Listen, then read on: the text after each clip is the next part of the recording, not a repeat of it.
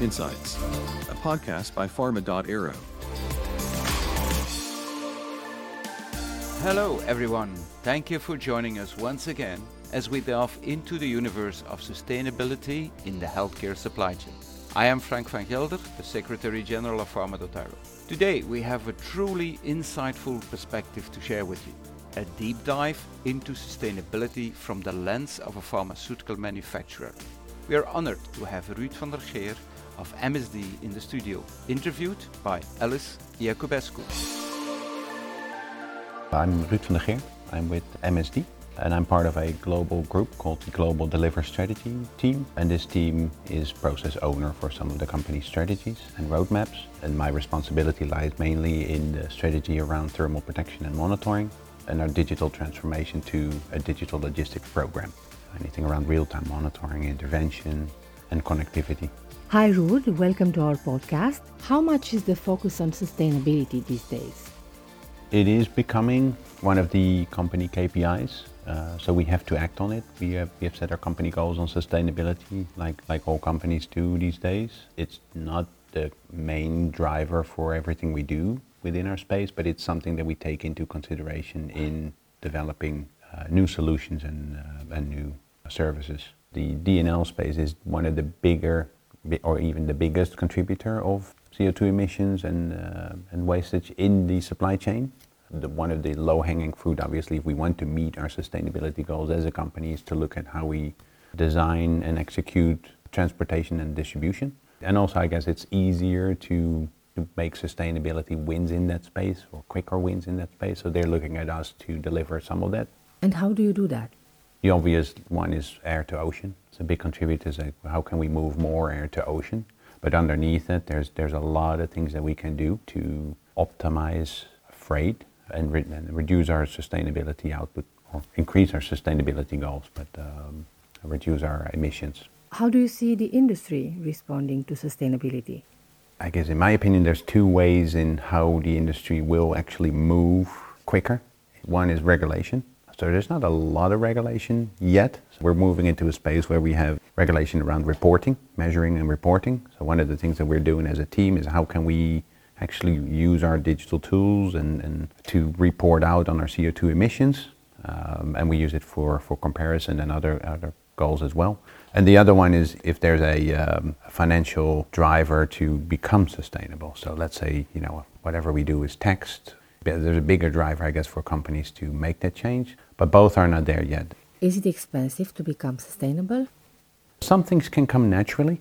Air to ocean is not a big investment. Decrease your SKU sizes may not be a big investment. Right? If we sell a 1-by image or a 10-by image, if we can have our customers to buy the 10-by image, we reduce the volume that we ship significantly. So, and there's still a lot out there that we can look into as quick wins. Why are we flying, certain rounds with multiple stopovers? If there's a direct flight available, there's ways into looking at how you hold your inventory and freezer capacity, refrigeration capacity. Again, that's linked to product density. Product density is linked to electronic leaflets. If we can remove a leaflet from a pack, we can make smaller packs, ship more products, hold more in a refrigerator. I mean, those are relatively quick wins without changing your complete infrastructure, without changing your network or facilities. It's just a different way of executing with the consideration of sustainability, which is relatively easy, but it is a different mindset. And that's sort of the stage that we're in. We need to make sure that sustainability becomes part of the design and build of our networks, our routes, our packaging materials, our solutions, our monitoring equipment, and the way we report out on those. And that's, I think we're still at that stage. Sustainability is something that is not captured by one individual department or one individual budget. Just now I came out of a nice session from one of my former colleagues, and it's all around which KPIs do we work with, and the segregation of budgets and ownerships and responsibilities. As long as they are not aligned, it's hard to reach those goals. Sustainability will hit on your sore point of not being aligned on budget, not being aligned on KPIs, but we all need to do it. So if you want to reach the next goal, like, I want to fly another route, I want to use another material, I want to optimize my supply chain by working with manufacturing and different SKUs. And some budgets will suffer where others will gain reaching a sustainability goal. And as long as we don't have that internal alignment or willingness or understanding that says, oh, this step is a better step, we should move. I mean, that, I guess, is for us the biggest challenge. That's why I say, I mean, we have to stop debating who's going to pay for it, who's going to drive it. It needs to be a common understanding that it's, as a company, we agree this is a step forward, we'll go. And then obviously you always have people in there that, you know, companies that will be hit by that, and you know, there's all these powers at play. But I mean, generally speaking, as an industry, then we would say, yeah, this is a step forward, let's go. Let's make it work. And that means that you have to find the right partners that are willing to say, I understand it and I want to make it work. Does that have an impact on choosing your providers? To a certain degree, and I think that's the curve we're on. It now becomes part of the decision-making process, as all the other factors, right? All the other critical factors that we have in a decision-making process. Sustainability is now a part of that.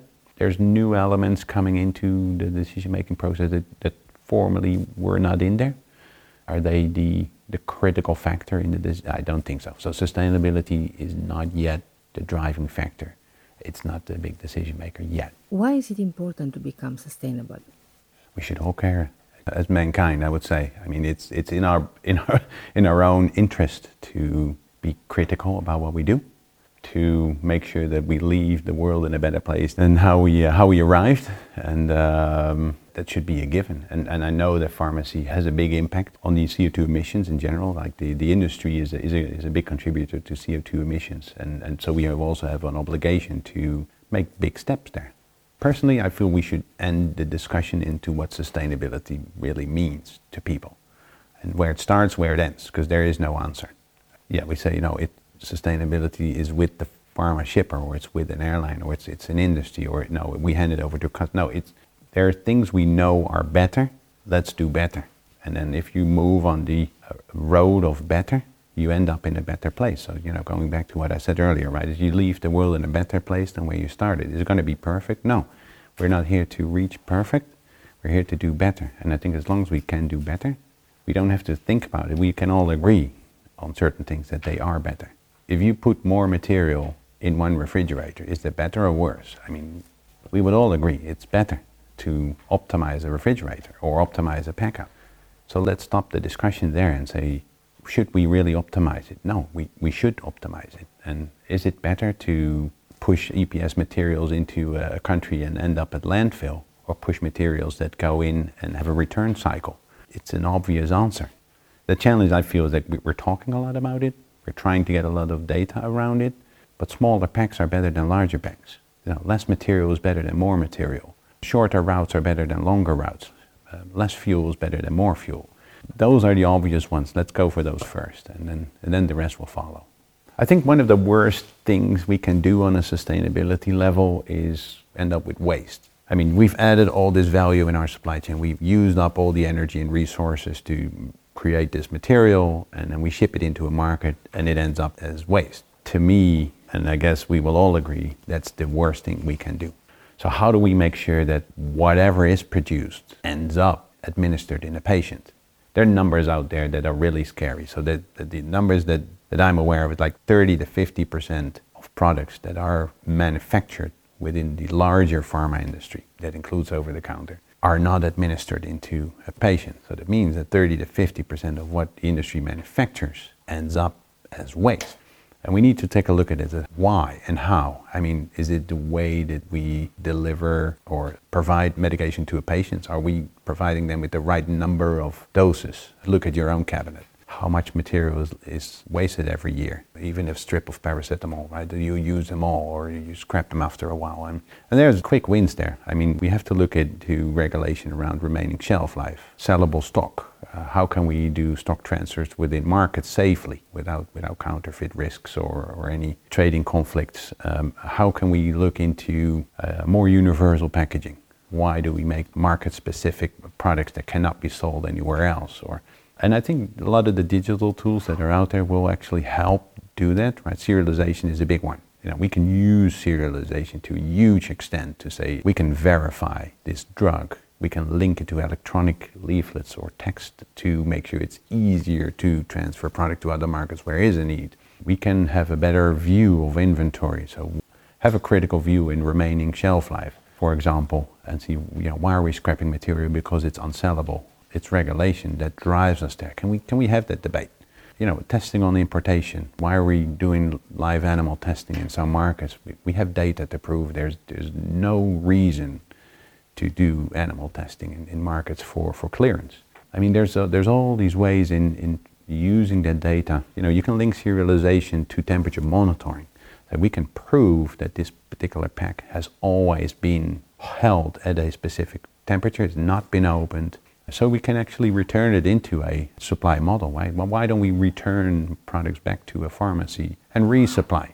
Because we can prove it's been held properly.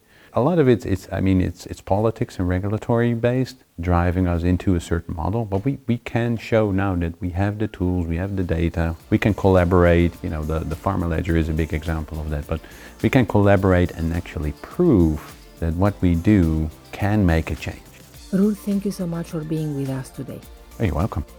Ruud van der Geer of MSD in our latest episode about environmental sustainability. Thank you all for listening.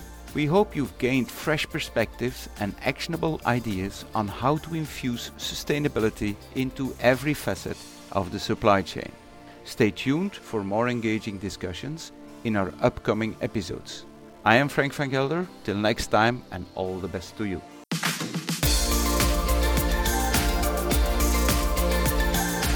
Insights, a podcast by pharma.aero.